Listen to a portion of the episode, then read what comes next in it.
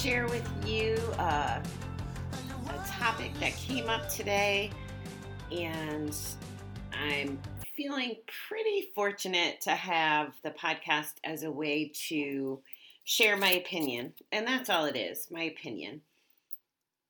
It's nice to have an outlet where I can share my experience, strength, and hope as as cliche I want to say, or as as GA as that sounds. Um, but this this topic keeps showing up for me today, so that's why I'm here recording. So the topic is being transparent or honest and open, however you want to word it, about having a gambling addiction or any addiction, I suppose, for that matter. And I'm currently doing a challenge with Dr. Amen, who's a psychiatrist. I want to make sure I didn't mess that up and call psychologist, but he's a psychiatrist, and for over 30 years, he's been working on the brain and studying the brain. And he takes images of them. They're called SPECT.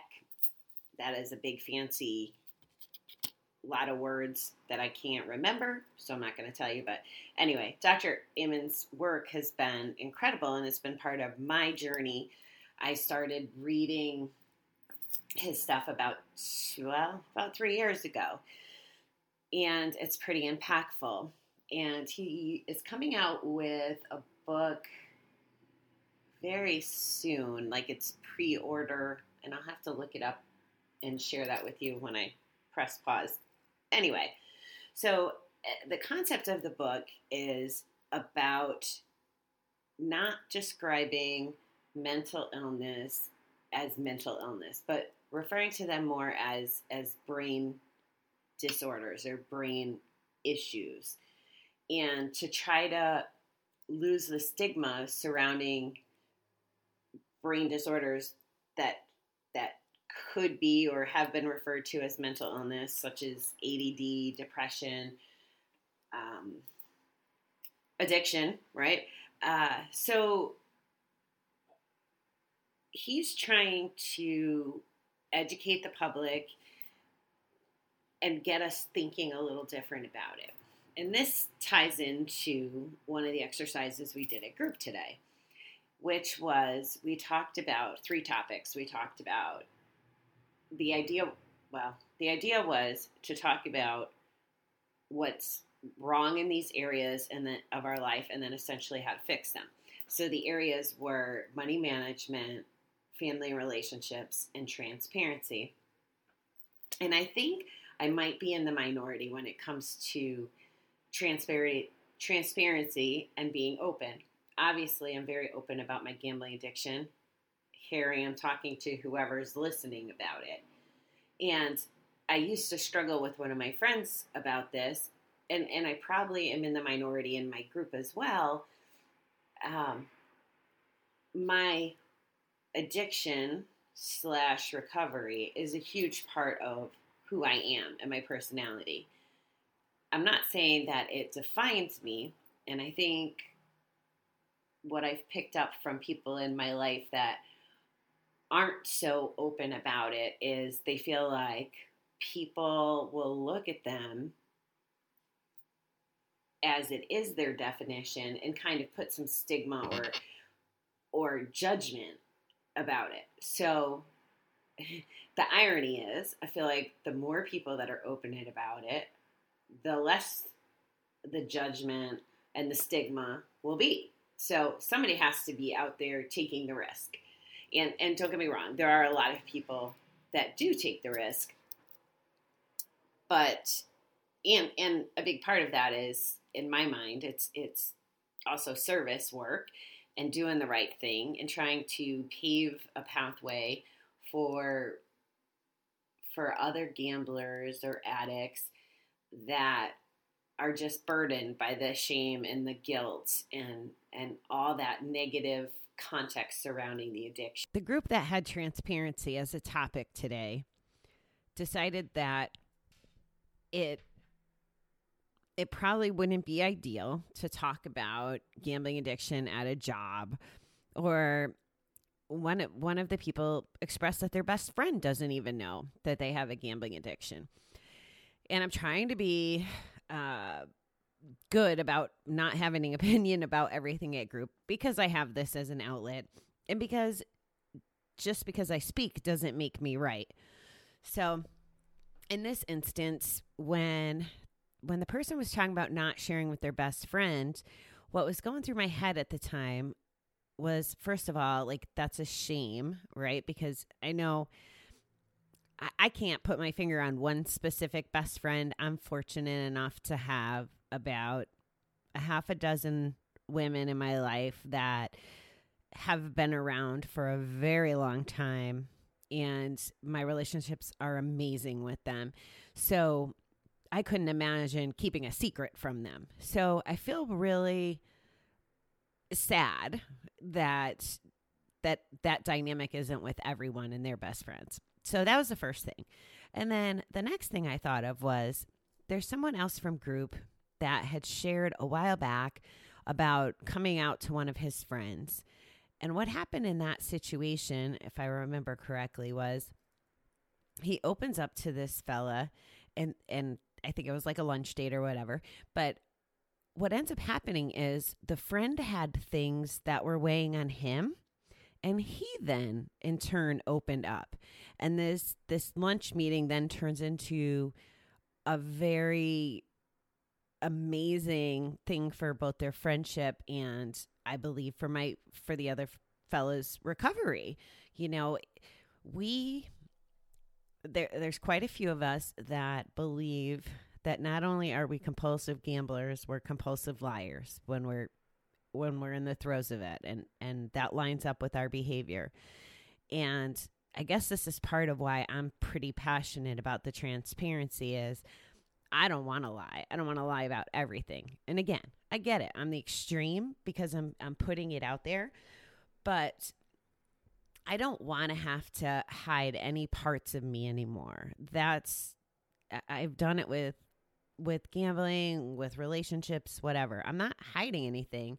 If I'm living my life to be my best me, I shouldn't have to hide anything.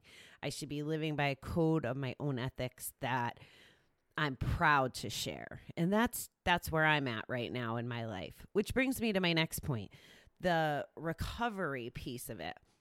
So I would never advocate for someone early in recovery, and that could be a week, a month, even a year to go out and, you know, tell everybody in their lives that they have um, a problem with gambling. And the reason why is because they may not be equipped that early on to have the coping skills to deal with the consequences of that discussion. However, I feel it's important to be able to have those discussions as part of a person's process to recover because it teaches us it teaches us a few things or at, at, least it taught me a lot and as i hear stories of other folks that have done it first of all let me tell you that i've never heard anybody in whether it's at the center whether it's in a GA room, whether it's privately. I've never heard anyone say they've had a bad result. I'm not saying it can't happen, but I've never heard that. A lot of what I hear is people are accepting or they're proud of, you know, the person coming out for for being honest about it. So there there's a lot of benefits so to speak, but if if someone didn't have enough information about one of the beliefs I have is well, I don't know if it's just a belief, but a core recovery thing is to not set expectations, right? We can't control, just like the Serenity Prayer in the Asia episode, we can't control how other people are going to receive what we say. So if I was brand new in recovery and I you obviously probably have to tell your spouse or people in your household. But early on in recovery, if you did tell someone who did have a bad reaction, you could go into that conversation expecting a good reaction or a bad reaction, but you're going into the conversation expecting something, and you can't control what that other person's going to do. Now, the other piece of, again, now this part is just strictly my opinion, is the further along in recovery. I know for me, the difference between my couple years clean in Kansas and my now three years without a bat here, almost three years, sorry, is my faith. And my faith, you know, it isn't necessarily God or religion. I won't get into that. But my faith that everything's going to be okay, everything does happen for a reason. You know, the universe kind of puts us in the position we're supposed to be in. So let's say I told somebody and they weren't accepting, then I have to just trust that that's the way it was supposed to be for whatever reason. Maybe that person doesn't need to be in my life. But that's where my faith comes in is that it's just okay. I'm just trying to do the next right thing. So those are the reasons I would say to not be transparent at least early on in recovery. The the other concept that came up was I'm a private person. That's what somebody said. So I can appreciate, you know, I'm, I'm, trying to put this in the context of comparing it to diabetes or cancer or any of those other things that are uh, classified as medical, you know, or as medical issues uh, as a let's just say that everybody in the world agrees that those are like defined medical issues. So if you're a private person who wouldn't talk about having cancer, then you might be a private person who doesn't talk about your addiction. So I think that's a fair I think that's a fair perspective. And then the next thing we talked about was transparency with employers. So it's pretty interesting because we had we have someone in our group that literally tells the people she was interviewing with about her gambling problem. And just so you know, people who have had exposure to legal consequences from gambling may not be allowed by law to be in a position that touches money or deals with money. So when they go out looking for jobs, they can't be like a cashier or a, you know, a server or whatever. It's kind of limiting.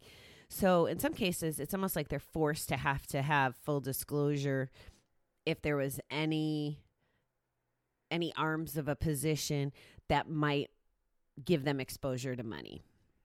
Other times it's it's just about, you know, a person's frame of mind. So where this is kind of funny and I might look like a bit of a hypocrite, but again, the universe kind of took me where the universe wanted me to be. So the position that I currently have, I was literally negotiating while I was in rehab, in treatment, no real access to a computer or a phone. And I couldn't tell them that, at least in my mind, my frame of mind then. I couldn't be like, hey, I can't talk to you. It closely relates to, and I remember this is probably a big part of where I found my faith in how things are supposed to happen. I remember thinking, if I'm supposed to get the job, I'll get the job no matter what the barriers are. If I don't have exposure to a computer or a telephone, I just I just had to go with it and trust that if it was meant to be when I get out to be in New York instead of Kansas, that this would come through.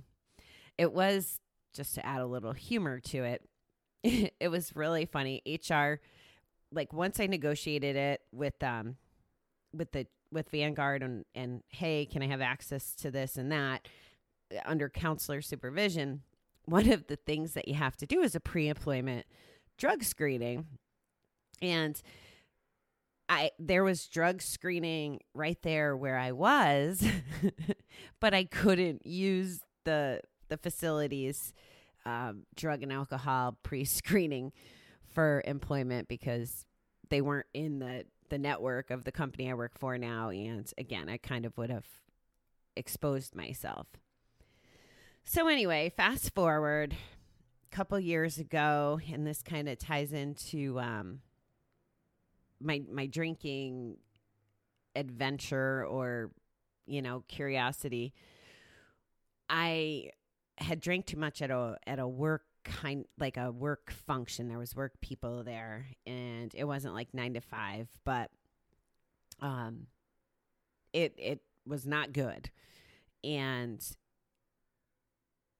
when dealing with some of the the upper management, because there was there was senior management at the at the function, um, and when we were discussing my relationship with alcohol and it was it had to be that candid and it was really it was really crazy. Again the universe does things the way the universe does things. I hadn't been drinking a whole lot like it had been already starting to diminish a little uh, obviously not enough. And i had a conversation on the way to the event with with a coworker and we talked about how you shouldn't get sloppy at work events. Um, I was cognizant of making sure that I behaved well because I had I was had put in for a different position and the hiring manager was in this situation. So anyway, what ended up happening was I had one-on-one conversations with a couple of these leaders and that's when I came clean about the gambling. And very very scary, right? And I've been in management a long time, so I get it. Like they there's laws that protect you and um you know, because it it truly is a medical thing. And you know, if I if I was a bad performer, maybe and I didn't produce results, I might have had a good reason to have fear because employers, and I'm not saying that mine's this way, but employers if you were someone who had a product problem or were someone that wasn't performing on the job, maybe due to your addiction, there's ways to get rid of you. But I didn't have that fear at all. And it was actually a big relief to tell them. I don't know why. It just was, it, I don't know, it was freeing, which is probably why I advocate for the transparency at whatever point in your recovery that it's right for you. So, coming from firsthand perspective, like I said, of both, of both being the job interview and then telling telling the bosses I, I haven't had a bad experience. Just like before I went away, I didn't tell the company where I was going. I, you know, I told HR and stuff, but I wasn't comfortable telling my boss before I went to treatment. But when I got back, I had done a little healing and it was the right thing to do. And I also wanted them to understand why I was coming back to New York. So it was important to me, again, going back to my values and who I want to be. You know, I, it wasn't about leaving that company for any reason other than I needed to come back and and start a new regime and stuff. There's a casino like every 10 miles along the river in Kansas City. So and I had developed quite a strong relationship with a few of those casinos and just was at a point I couldn't drive by them without stopping by for a visit and using my alleged free play that would cost me thousands of dollars. So that's kind of my perspective on this when it comes to transparency and a couple of the the key points that I just needed to get out of my system today. There's one other point I want to make on this topic, and it's not meant to be insulting, but it's really the truth in a lot of instances. We're just not as important or or our our gambling addiction is just not as important as we think we are. Like in a lot of cases, um, if I told someone, uh, let's say a, I don't want to say a generic friend, but someone I'm not super tight with, or even my coworkers now, I talk about it no differently than I talk about the weather, really. But they're not going home at night and going, oh my God, I don't like her because she's a gamble person or they, they don't think twice about it. I'm not that important. They wouldn't waste their mental energy on that. So coming to know that part of it is also it's just okay. You know, it's in, in our mind, it's our lives. You know, my life was gambling for almost 30 years. So, of course, it's important to me. People aren't, it's just not going to be that important to other people.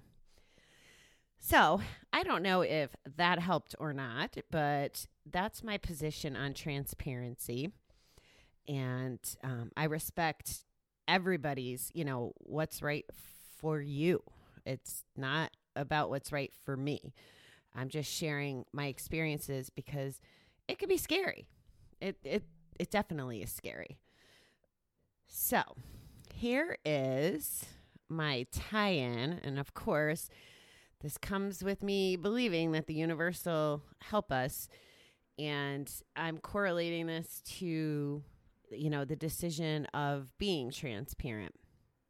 So this comes from Mark Batterson. Yay, a name I could pronounce. Uh, his quote is You are one decision away from a totally different life. So take that how you will and uh, have a good week. And until next time, thank you.